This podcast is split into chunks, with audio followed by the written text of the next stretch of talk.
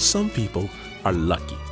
They meet that special person, everything's cool. They go off and they have a fine life. I love you. I love you. Oh, honey. But for others, when Cupid's arrow strikes, when the thunderbolt hits home, well, fate has something else in store. Today on Snap Judgment, stories about the most important thing of all. Because it's that left, that right, jump, or don't. Snap Judgment, storytelling with a beat from NPR and PRX. Stay tuned.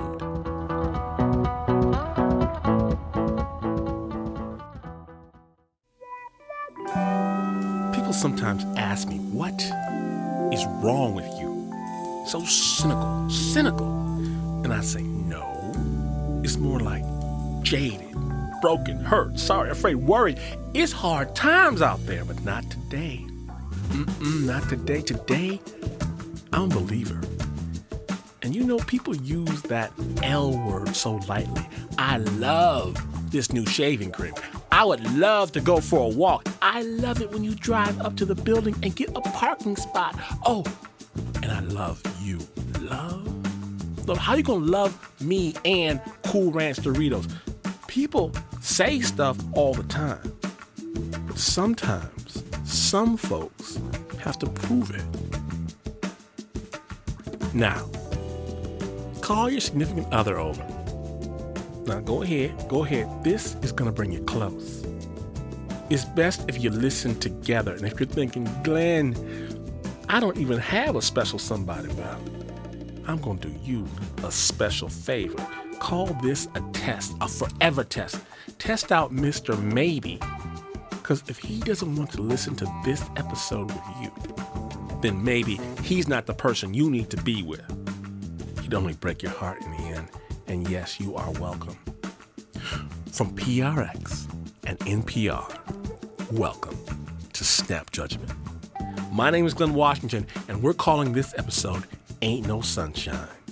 We're kicking this episode off with something that has unfortunately become a very common problem. And no, not that common problem. I'm going to let Kathleen explain how she got her groove back. Kathleen made a habit of reading personal ads from prisoners who were looking for love. She thought it was just for fun, you know, she was just looking. Most of the ad says, you know, really honest guy looking for a straight woman, and so they weren't ads that really interested me. But his was different. It, it's easy to do time when you're alone. It's also very lonely and it's hard in a sense where you don't really have no tomorrows. You don't care if you uh, if you get to tomorrow. To make a long story short, I decided to write to him in early 2002. Did not get any news for many months, and I thought that's pretty desperate when you write to an inmate and he doesn't write back. But finally, I did get a letter, so we started to write on and off. And then Kathleen, you know, she decided to take their relationship to uh, a different level. I wrote him a, out of the blue one day a letter asking him what he thinks of at night, and I got very explicit on the letter of what he'd like and what I like. So, Buck, the inmate, he told her exactly what he wanted. And I remember once I got a letter from him and I was reading it in my car. Very bad idea to read a letter while you're in traffic.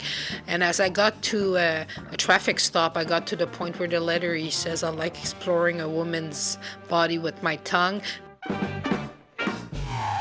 Very bad thing to do while you're driving. Almost ran into the guy. Finally, finally, finally, finally, finally, it was time for Kathleen and Buck to get rid of the postman and meet face face.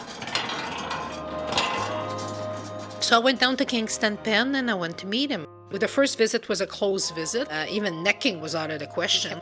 So the first visit was really awkward at the beginning because it was like in the old days. It was a courtship. On that first visit, Kathleen knew She just knew that this was something special, something different than she had experienced before. And uh, I looked in his eyes and I knew I would spend the rest of my life with him. The next day we had what they call an open visit, so it was a visit where we had contact. We played with each other kind of in the visiting room and that, and our kissing kind of, my hands kind of wander on their own, and so did Kathleen's. I started to visit on a regular basis. There's always that we can't, we can't, we have to stop because that camera's there. Honestly, for the first six, seven months, I found it extremely hard to be with this person that I felt so attracted to and not being able to have nothing except, you know, a few kisses here and there. And uh, with time, I got to know him, I got to know his past. Uh, in 2007, we decided to get married. But she also knew that consummating her marriage, the act that every married couple takes for granted, was still out of reach for her and her husband. I understood how corrections really work, that I would not have sexual intercourse with him uh, for at least at least three to four years. PFVs, they call private family visits or conjugal visits, and uh, so we had to fight for five and a half years. I was really worried at that time, like, how much more can Kathleen handle? And know I kept saying to him, you know, if you can away your kiss, we would should I should be really, really okay. I knew it was worth the wait. After battling the prison system for five and a half years, Kathleen and Buck were about to get their special we're married now, let's do this special time. The gates were opened. We finally had our honeymoon. When you come in, first of all, they, you go through your stuff. So if you're a person who's shy, it's not an easy thing to do. I'm pretty lucky because I'm not. First of all, you'll have to sign in, then they put everything through the x-ray machine, and then they go through piece by piece of what you brought. Sexy lingerie and you know high heel boots. And then once you finish, the guard goes through everything you have, uh, looks through everything you have, uh, touches everything you have. Then they put everything in a bag, and then you wait that they pick you up to bring you to your conjugal visit. First VFP, it was just for three hours. Like having the first date after six years. And me, who's not very shy, I was so shy. I was like froze up, sitting on the edge of a, a sofa. I didn't know what to do, didn't know what to say. I felt like this idiot sitting there going, okay, okay. you want to watch TV? Okay. you know? And I'm like saying to myself, okay, I'm married to this guy for life. We've been together six years, and I have no idea what I'm supposed to be I doing. knew what to. I, because everybody else tells me, I knew from before. I, of course, I'm inside here, so I know what's coming. I know what the VFP looks like. I know what it, what's there, what's possible for us. And I'm surprised because I thought it would be the opposite for the longest time. That I'm the one who would have to calm him down and tell him it would be okay and take the reins. On her way in, she was expecting something different. I think she was expecting some cement room with a bed and a sink and a toilet. That's it, like a cell. Where she walked into a little apartment, and that kind of really made her unsure and nervous, I had this expectation I had to perform. but also very excited about the possibilities now that we don't have cameras looking at us. Now, Buck had been in prison for many years at this point. That's a long time out of the saddle. And the old moves, they didn't come back as easily as he'd hoped. My biggest fear was that I wouldn't be able to satisfy Kathleen. I was felt very inexperienced because I, was so long without being in that field. Uh, I couldn't. Um, I couldn't uh, really perform. And I got very upset at myself at it. Kathleen would try to calm me down and tell me everything's okay and not to worry about it. And there are other ways to fulfill her, but I thought I was doing something wrong. I looked into things, you know, We tried Viagra, and I, I found out that was not for us. and I got into our uh, massage technique. She goes, Honey, I saw this video. And she goes, You're really going to like this, what I saw. We tried it out, and guess what? And I'm telling you, It works. One of the happiest moments of my life.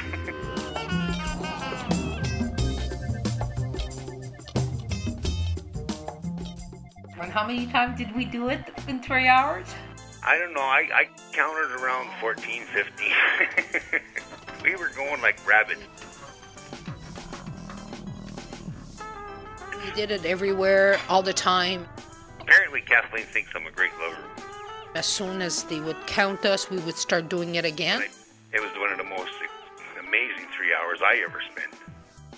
the real challenge for Kathleen was trying to adjust to having a regimented love life. You know, I know exactly when I'm going to do it, you know, from which day to which day. And that takes away some of the spontaneity. And that's hard sometimes because, you know, sometimes you're just not in the mood. But, you know, you, there's this expectation of doing it.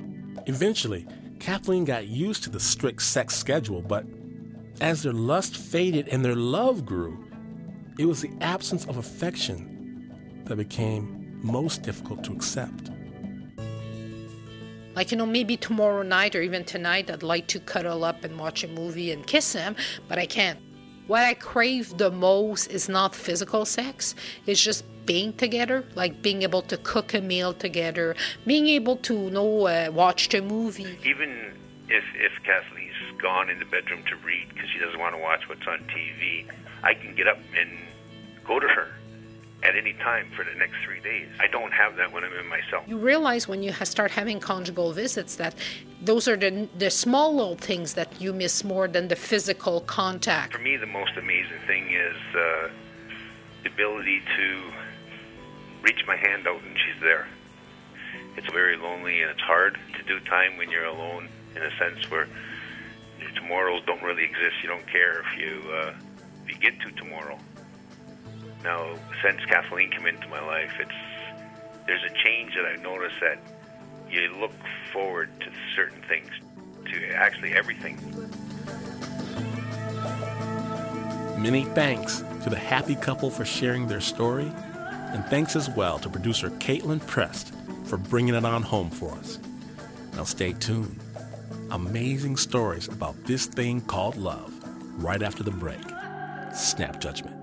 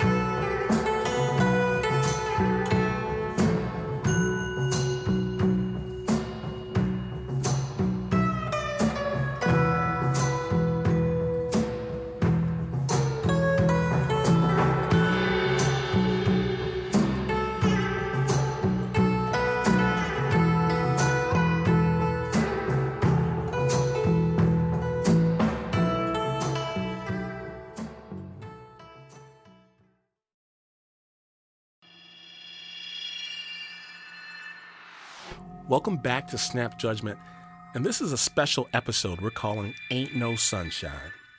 Now, for our next story, love didn't just give Adam's life meaning, love gave him a cause.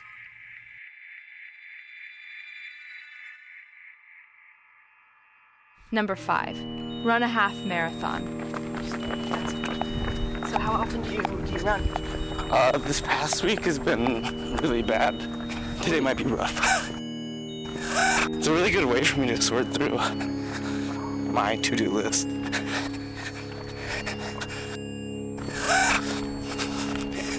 And have you ever been a runner? No, I'm not a runner. This must be love. Yeah, it definitely is love. Number four, live in at least five different countries. So far, I've only got Canada and Korea. Megan and I met in 2007 on a friend's roof. This is in Seoul, South Korea. Our mutual friend, whose name is Joanna, I met Joanna my first day in Korea, and I mean, from the second day, she started talking about her best friend that was coming over to, to live and teach.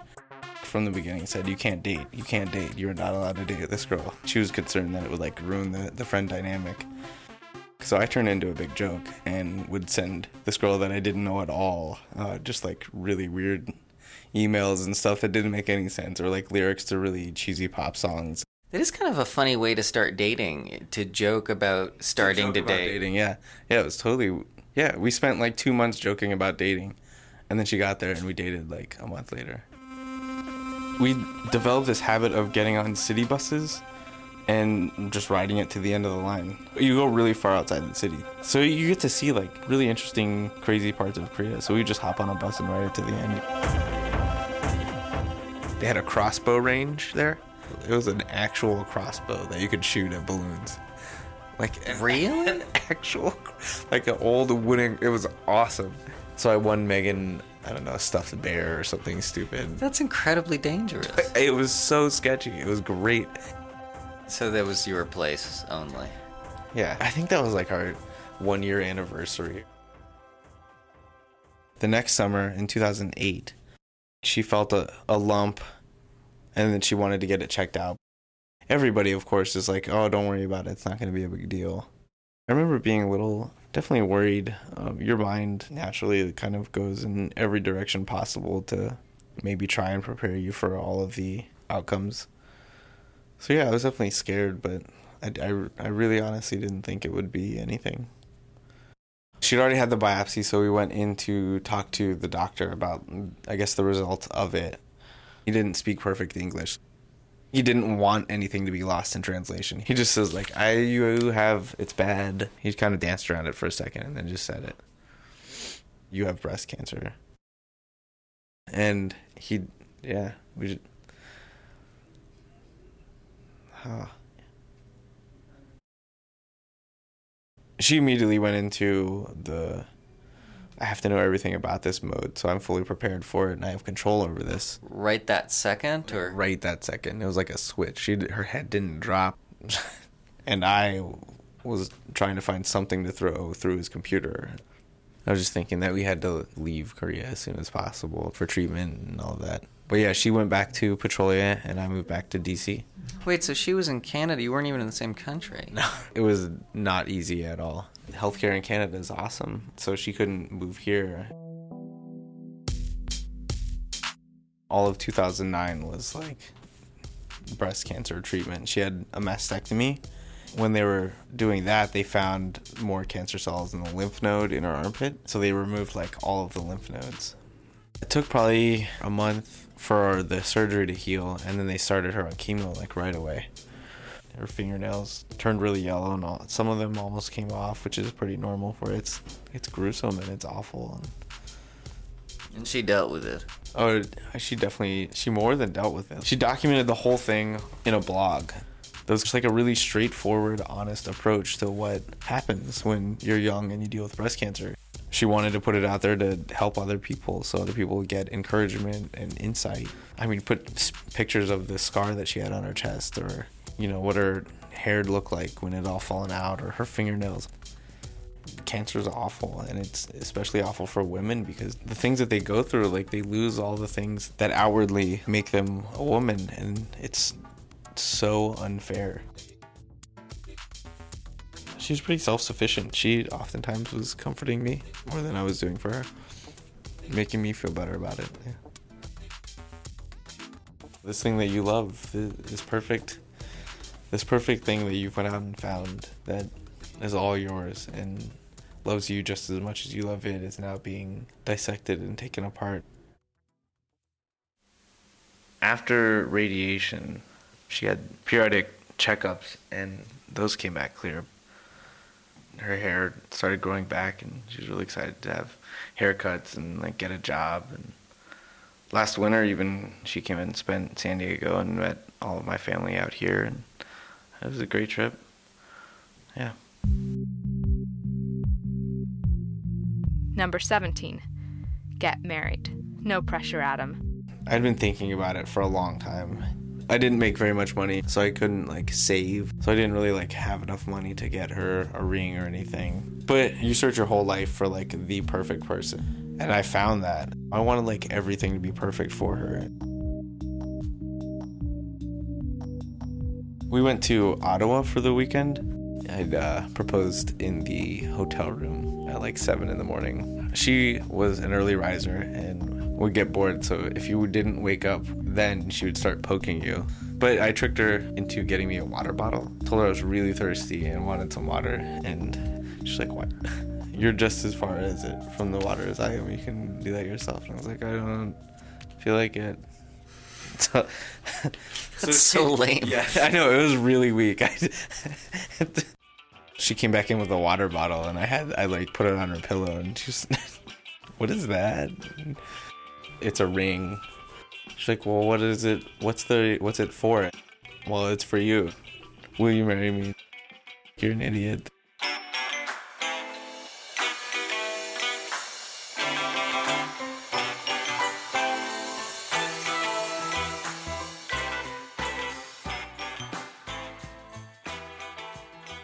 Number 11. Complete the weekend to end breast cancer, six kilometer walk in Toronto.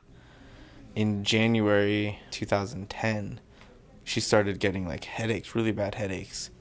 She went to the doctor. They did like CAT scans or MRIs or whatever, and it had metastasized. It had come back, and it has two uh, tumors in the back of her brain. When breast cancer comes back in the brain, that we knew that it was terminal. We just didn't know how long. Yeah, it it went downhill like really, really, really quickly. The like the ambulance came and took her to the hospital, and we were there, and the doctor told us what was going on and everything, and gave her the choice of going back home, like making her comfortable enough to go back home, or passing away in the hospital, and she chose the hospital. Why do you think? I think because she didn't want to make it hard on her family to be in the house. Me and her mom and her dad were in the room with her when she passed away. Was she coherent? Could she talk? Yeah, she wanted to know like how long, and her dad said not long, and she told her mom was gonna be okay, and then like laid back and was totally comfortable and just like went to sleep. It was, it was weird. It was really strange.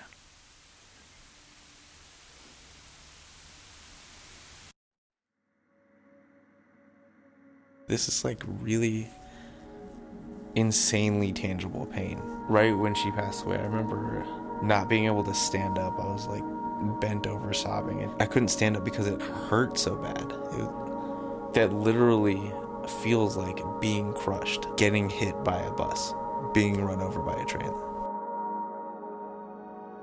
Number 7. Master the following sewing, knitting and crocheting. Number 6. On my way with knitting Spend and at least sewing. 100 hours volunteering. Number So 14. far, I'm up to 40 Go to an. NHL game. Don't really care Number where. 10. I just Read want at to least go. 12 books a year. The first thing that I thought of right after she passed away, right outside the hospital, this was the first moment of clarity that I had. Number six, not included. Go to the symphony. Number 23. Get some darn shiny, nice new glasses. Megan had this list of goals, and she posted it on her blog as a list of things that she wanted to accomplish before she passed away. Number 8. Become part owner of a bed Number and 12. breakfast with Adam. Own a little cottage by a lake. Two, Learn Number another 20. language. Go snowshoeing. one. Hold a PhD. It was the one thing that I knew that I had to do. I didn't have necessarily a purpose before other than to be with Megan and make her happy every day. Yeah. I mean, this is like a hard question to ask, but I guess I wonder fulfilling the goals on the list will make it even harder down the road to move on. She tried to to talk to me about it before she passed away. I want you to be happy. Like I don't want you to be upset and go live by yourself in a shack in the woods, you know, and drink yourself to death. I know that she wants that for me, but I don't none of that feels right right now. Completing her goals that feels right. So it might make it harder, but I honestly like I don't want to look for something better. Like I don't want to move on. I don't want to feel better about it. I don't want to pretend like this isn't a thing for me anymore. I still want to like feel upset and feel like brokenhearted and yeah. Oh. Too much pressure, Adam? Too much pressure. Too much pressure?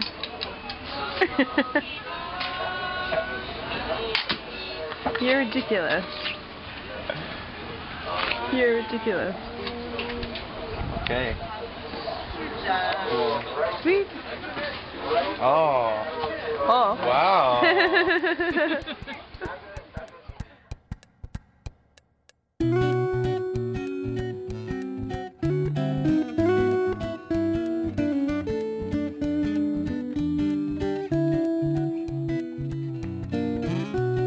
Adam is still pursuing his goal to complete Megan's list. He's taken a train across Canada, volunteered with children in India, and he isn't stopping anytime soon. Follow his journey at fortheloveofmegan.org. We'll have a link on our site.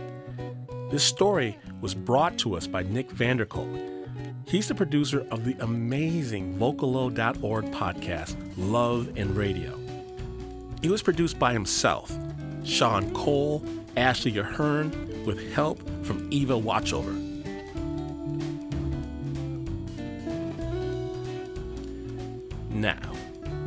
Did you ever have that teacher that went the extra mile? That took your raggedy behind places you certainly would not have gone otherwise? Well, Eleanor Shepbosh was one of those teachers, one of those teachers from back in the day, and she found out about us and shared her own tale. Eleanor.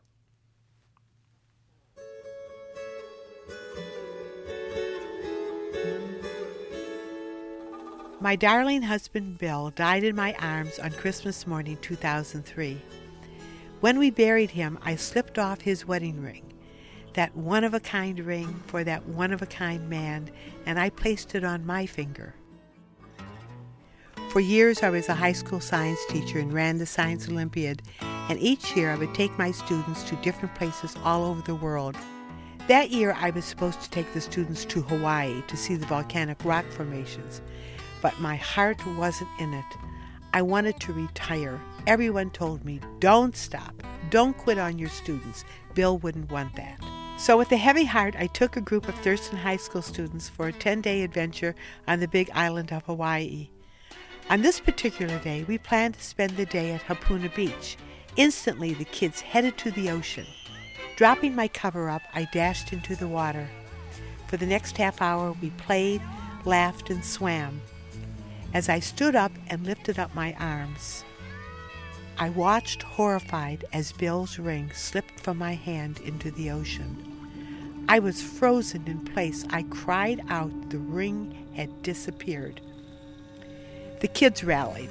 They wasted no time mobilizing everybody to search for the ring using snorkels, shovels, and pails. They worked tirelessly for hours. Everyone was so red.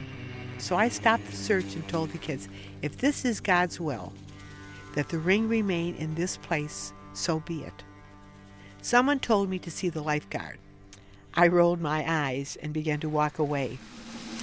You know, the lifeguard said, if you drive 19 miles north to Kapa'au, Rick Freeman will help you. Excited, the kids demanded to go there immediately. Atop a peak overlooking the ocean, we found Rick Freeman at home. He was a retired firefighter from the mainland who spent his days surfing. So he listened to the story of the ring, and touched by my passion, he took on the project. He would go tomorrow with his metal detector. He rejected all offers of compensation, telling me that my chances were low, but he just had to do this. The next morning, Rick called and asked for us to stop by on our way to the rainforest. I was astonished when I saw all the large grids he had made in the sand. Then he asked what time I had lost the ring so he could determine if the tides were in or out. He sent us on our way, promising to call. By late afternoon, we had made our way to Hawi. Reaching the top of the hill, I turned around to go back. And there it was. I saw Rick's big Chevy Caprice slowly coming towards me. As he got out, he just sauntered over, stopped, and said, Look at this pile of junk. Pulling his right hand from his pocket, I saw earring posts, twist ties, straight pins. But then he said with a big smile, The machine really blasted me when it found this. And there at the bottom of the pile was Bill's ring. I was incredulous. The kids were ecstatic. I was happy. I hugged and kissed him. I would never be able to adequately express my gratitude. I reached for the ring and it seemed to find its way back on my finger. It was home and I was safe.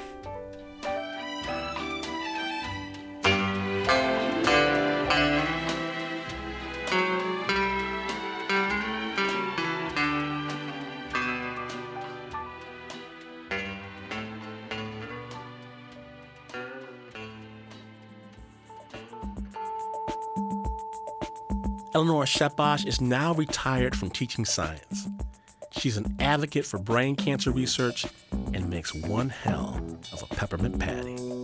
They are so very creamy and delicious. That story was produced by Mark Ristich with help from the good folk at WJR in Detroit, Michigan.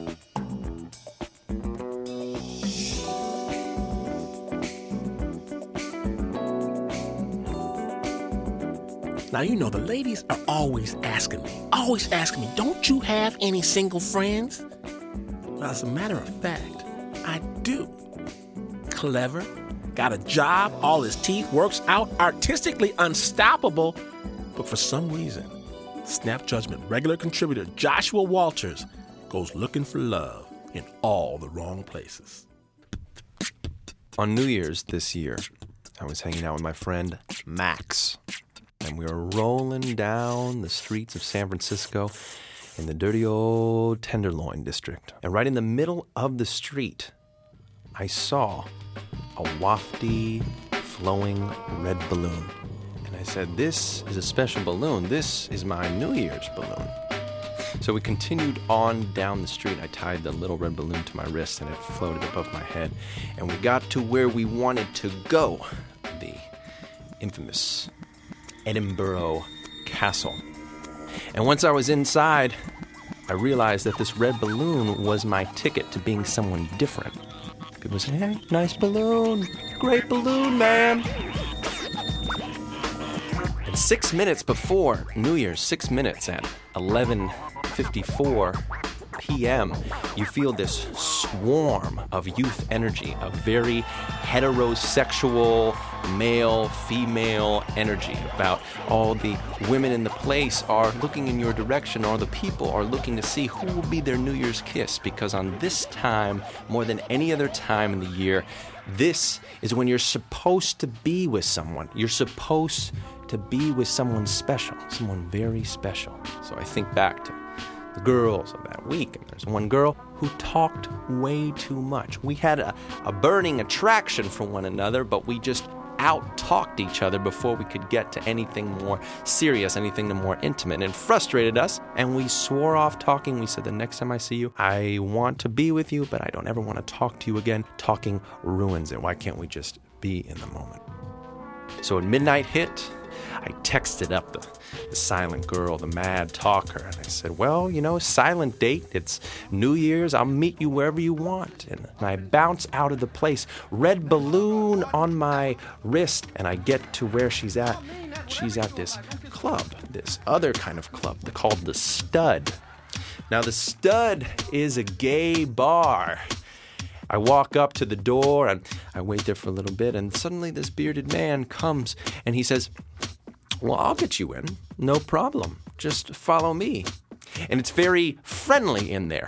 It's friendly with a with a wink in the eye and a bump in the groin. It's friendly in there. They want to take care of you because this is a community of outsiders, a community that doesn't always get to have what they want. So the man with the beard takes me backstage to where the strippers are. The first thing I see is a silent girl. Silent girl. She's there but she's with another man. Another man. And I think, oh, I see. And I, I go in the, the, the backstage and I put the balloon in my face.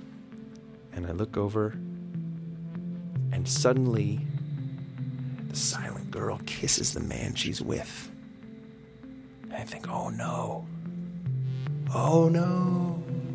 And the silent girl sees me and she's still in the presence of this other man, and I hand her my little red balloon that I've still had on my wrist this whole time.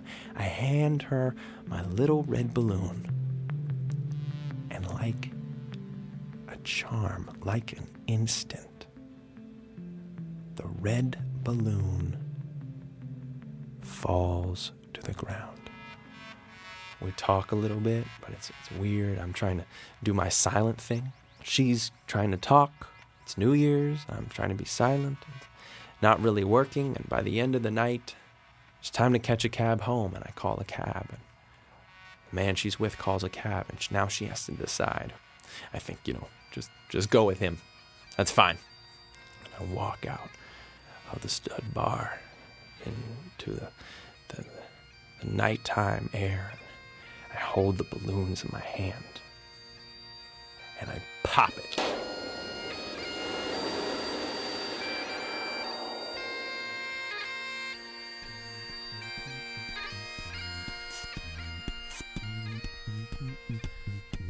Joshua Walters is a one man art production house, music maker, his own one man stage show, poet.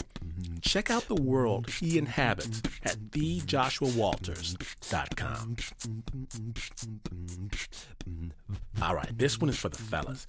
You say, Glynn, I don't know what to say. I don't have any good lines. These women, who knows how to talk to them? Well, I asked Snap Judgment contributor Jamie DeWolf to put together a little script. Just repeat after him and watch all the action flow your way. Anytime a woman ever asks me, does this make me look fat? My answer is always, honey, absolutely. You look like a hippopotamus in a tuning with a sumo wrestler in a pigsty. Like the notorious B.I.G. got locked overnight in the Willy Wonka chocolate factory.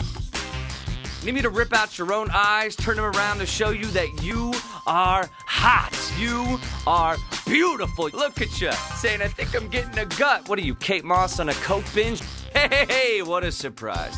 Another woman who's unhappy with their bra size. Honey, what if a bunch of men decided that our God given just weren't big enough and they sag too much? So now I got a ball job so I could rock these bad boys in a Z cup. I don't need to wear beer goggles because you are top shelf and you have raised the bar. And I will kiss mwah, every zit on your ass to show you flesh is an insult to what you are. Your body is the word fire spelled out in braille, and the blind can feel your heat even if it was sent through the mail. And if you're as beautiful on the inside as you are on the out, I bet you have the hottest spleen that no one has ever seen. So spit out that taste of defeat. Come over here and love, man. Girl, let's bump uglies. Cause I don't need a microphone to scream that you are hot. You are beautiful. So break your mirror with your fists. Do whatever it takes for you to admit there's no refund on your body, so you just gotta own it. Because the most beautiful people in this life are the ones who never know it. Bam, baby! What I tell you. What, what, what, what, what? You like that Facebook? You like that Twitter? We got that. We've got you. Snapjudgment.org. Let us know what is up in your world. We'll be right back after this short break. Snap Judgment.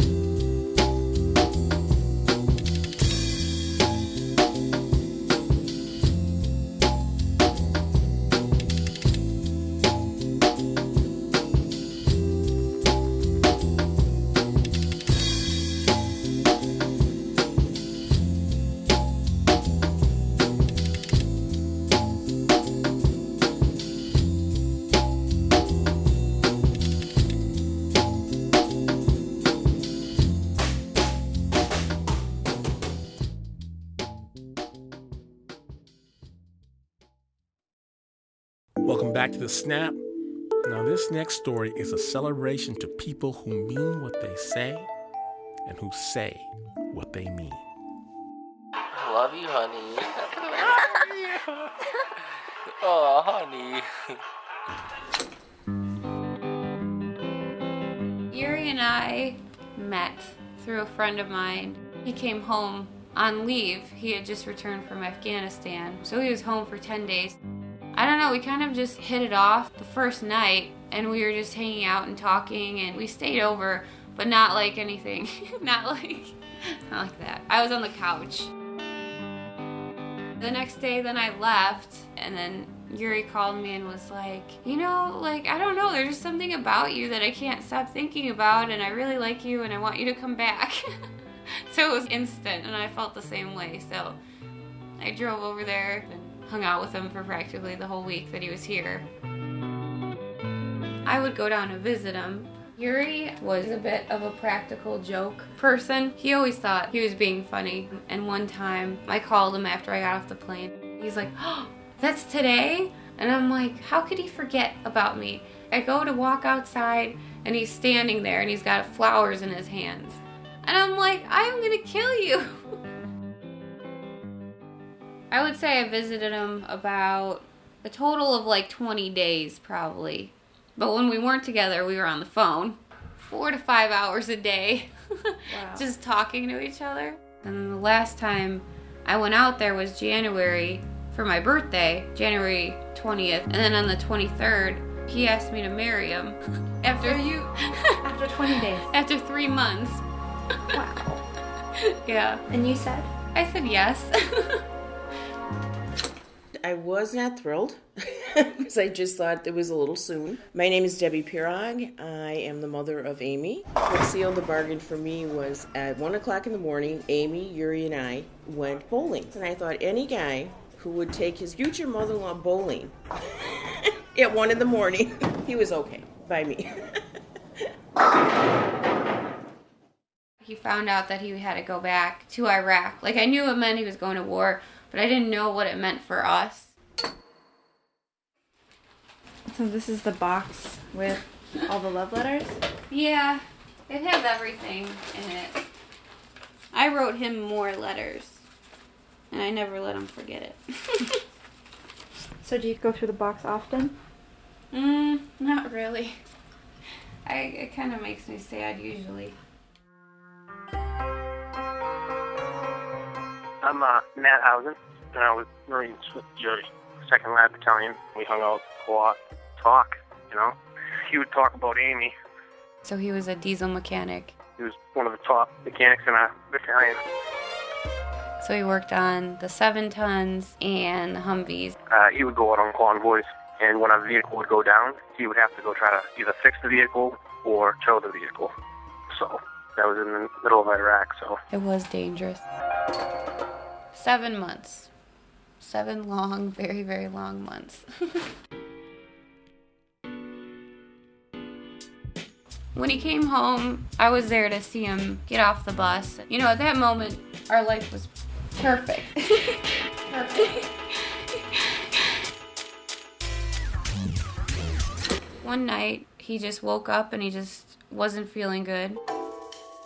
It just kept getting worse and worse and worse, and the pain was so bad, he was bent over, and so his friend took him to the emergency room on base. I was the one who actually ended up taking him to the hospital.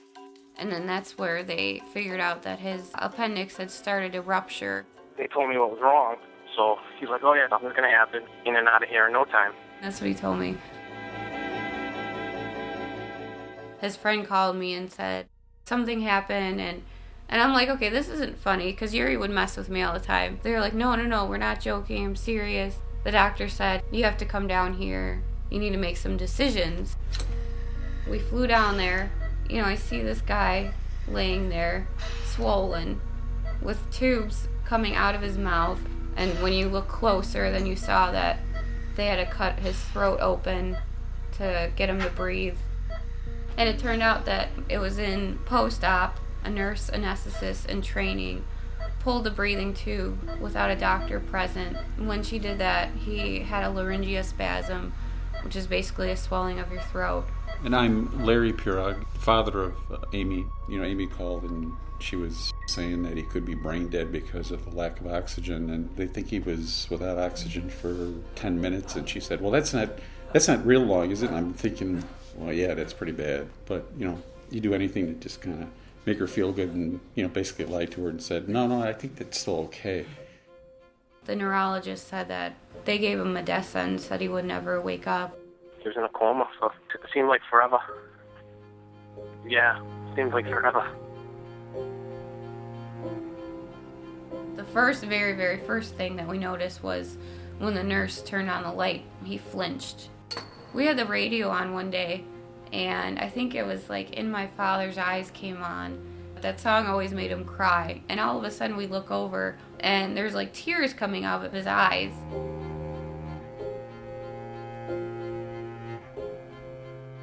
He was unconscious for a total of three months.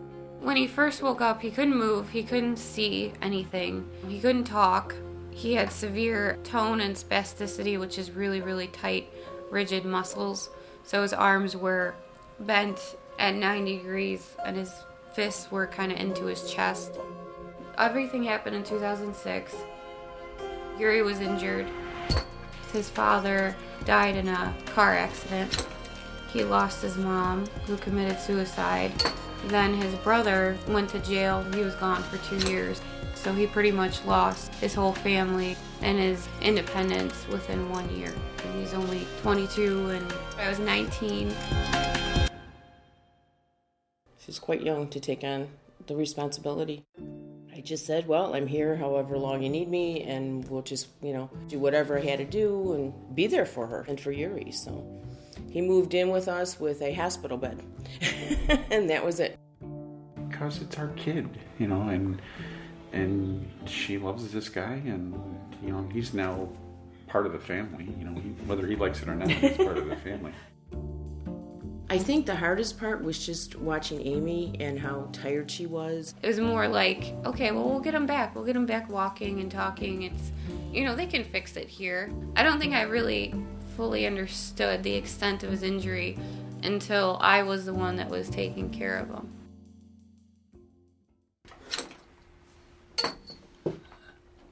And that clinking sound is Yuri throwing his brake extender as far as he can. He'll throw his wheelchair part and just laugh hysterically because he knows eventually I have to pick it up because it'll bother me. He'll just smile and I'll know he'll, he's thinking of something to say. I don't know what it is, but I know it's some smart ass remark. I thought if I fell apart, then he would fall apart too. How many more times can you be kicked down before you can't get back up again? You know, and I just kind of just started doing stuff. I started looking online for new alternative therapies for him. So once we started kind of breaking out, meeting people, we realized that, oh, people do care. They just, you know, they just didn't know. They did adaptive skiing for him. Tell you what, Yuri, the slopes look good right now. After these three, you are clear to go. Get him, Yuri. I'm like watching, and there's this guy coming down the hill like really fast on a sit ski, and I'm like, wow, that guy's crazy. And my dad's like, that's Yuri. Woohoo! Nicely done. Very nice. Yahoo. nice. And Amy's always found other ways to get the things that Yuri needs, like these hyperbaric treatments and therapy, which lets him remember how to walk. Calm down and think about where your feet are. There you go. Don't rush, don't rush. Get Mm-mm. back. Good. You used to Left need a lot of help getting those feet untangled. Yeah. Good. Good. Good. Good. Basically, the way we communicate now is through yes no questions. I'm very good at trying to decipher what he's talking about. Because if you think, you know, like, what? The robotic? The song? You? You're awesome? Robocop? Your legs. I want the Snapple. It's a Dynavox. Snapple. And he has different categories that he goes to, and he can tell me if he has to go to the bathroom, or if he wants something to drink, or if he loves me, or if he's angry. Yeah, he has a square page. So usually, whenever he walks into a waiting room, you start hearing what he really feels. I want the. We got married um, December 20th of 2006. I wanted him to know that I wasn't going to leave him and that we were going to do this together. And he wanted to marry me because he loved me. Life is not how I pictured it, but you just have to accept it for what it is. Ow! Give me my armband. give it back. If I let you lay down on the couch, will you give me my arm back? Okay. Give it back then. I'll let you lay on the couch. Thank you. we have a connection that I've never felt before, and it's like if he feels pain, I feel pain. If he's happy, I'm happy. Even before this, I loved his personality. I loved how he treated me and talked to me. And now I just I just love him overall. I love him for overcoming this and for continuing to fight. You know, I just love I love everything about him. I love you, honey. You're cute.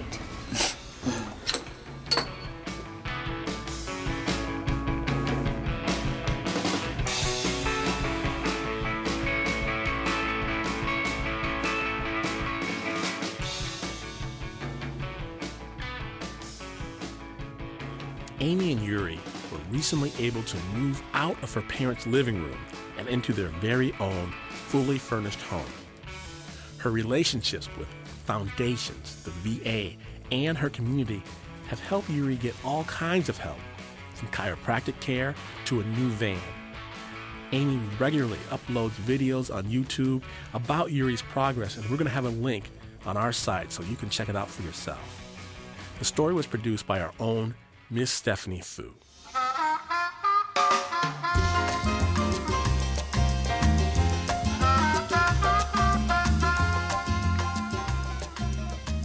Now, see? What did I tell you? The cynic is gone, isn't it? It brought you closer together, didn't it? I told you. Snap Judgment was produced by myself, but never ever alone. Please put your hands together for the Uber producer, Mr. Mark Ristich. Mo Steph. Stephanie Fu had a big hand in this particular episode. And Rita Daniels needs no GPS. Will Urbina leaves crumbs from his house to Snap Studios. Anna Sussman likes crumbs. Mitzi Mock asks cab drivers for directions to where she's got to go. Now, if you're scanning your local internet dating site and you see the Corporation for Public Broadcasting, don't just click over to the next one. You gotta give them a chance. Go ahead and write how you like long walks on the beach and whatnot. You never know. You never know. Many thanks to the CPB. And you know who's amazing? I'm gonna tell you, Youth Speaks because the next generation can speak for itself. Youthspeaks.org. You know what mixes well? Like peanut butter and jelly, like ham and burger, like public and radio. Ooh, they make a special blend at PRX, the Public Radio Exchange, putting the public in public media. PRX.org. And even though this is not the news, it's not the news. In fact, you could accidentally drink the wrong potion, fall in love with the villain of the story, and not snap out of it until the writer employs some ridiculous magical plot device, and you would still not be as far away from the news as this is. But this is NPR.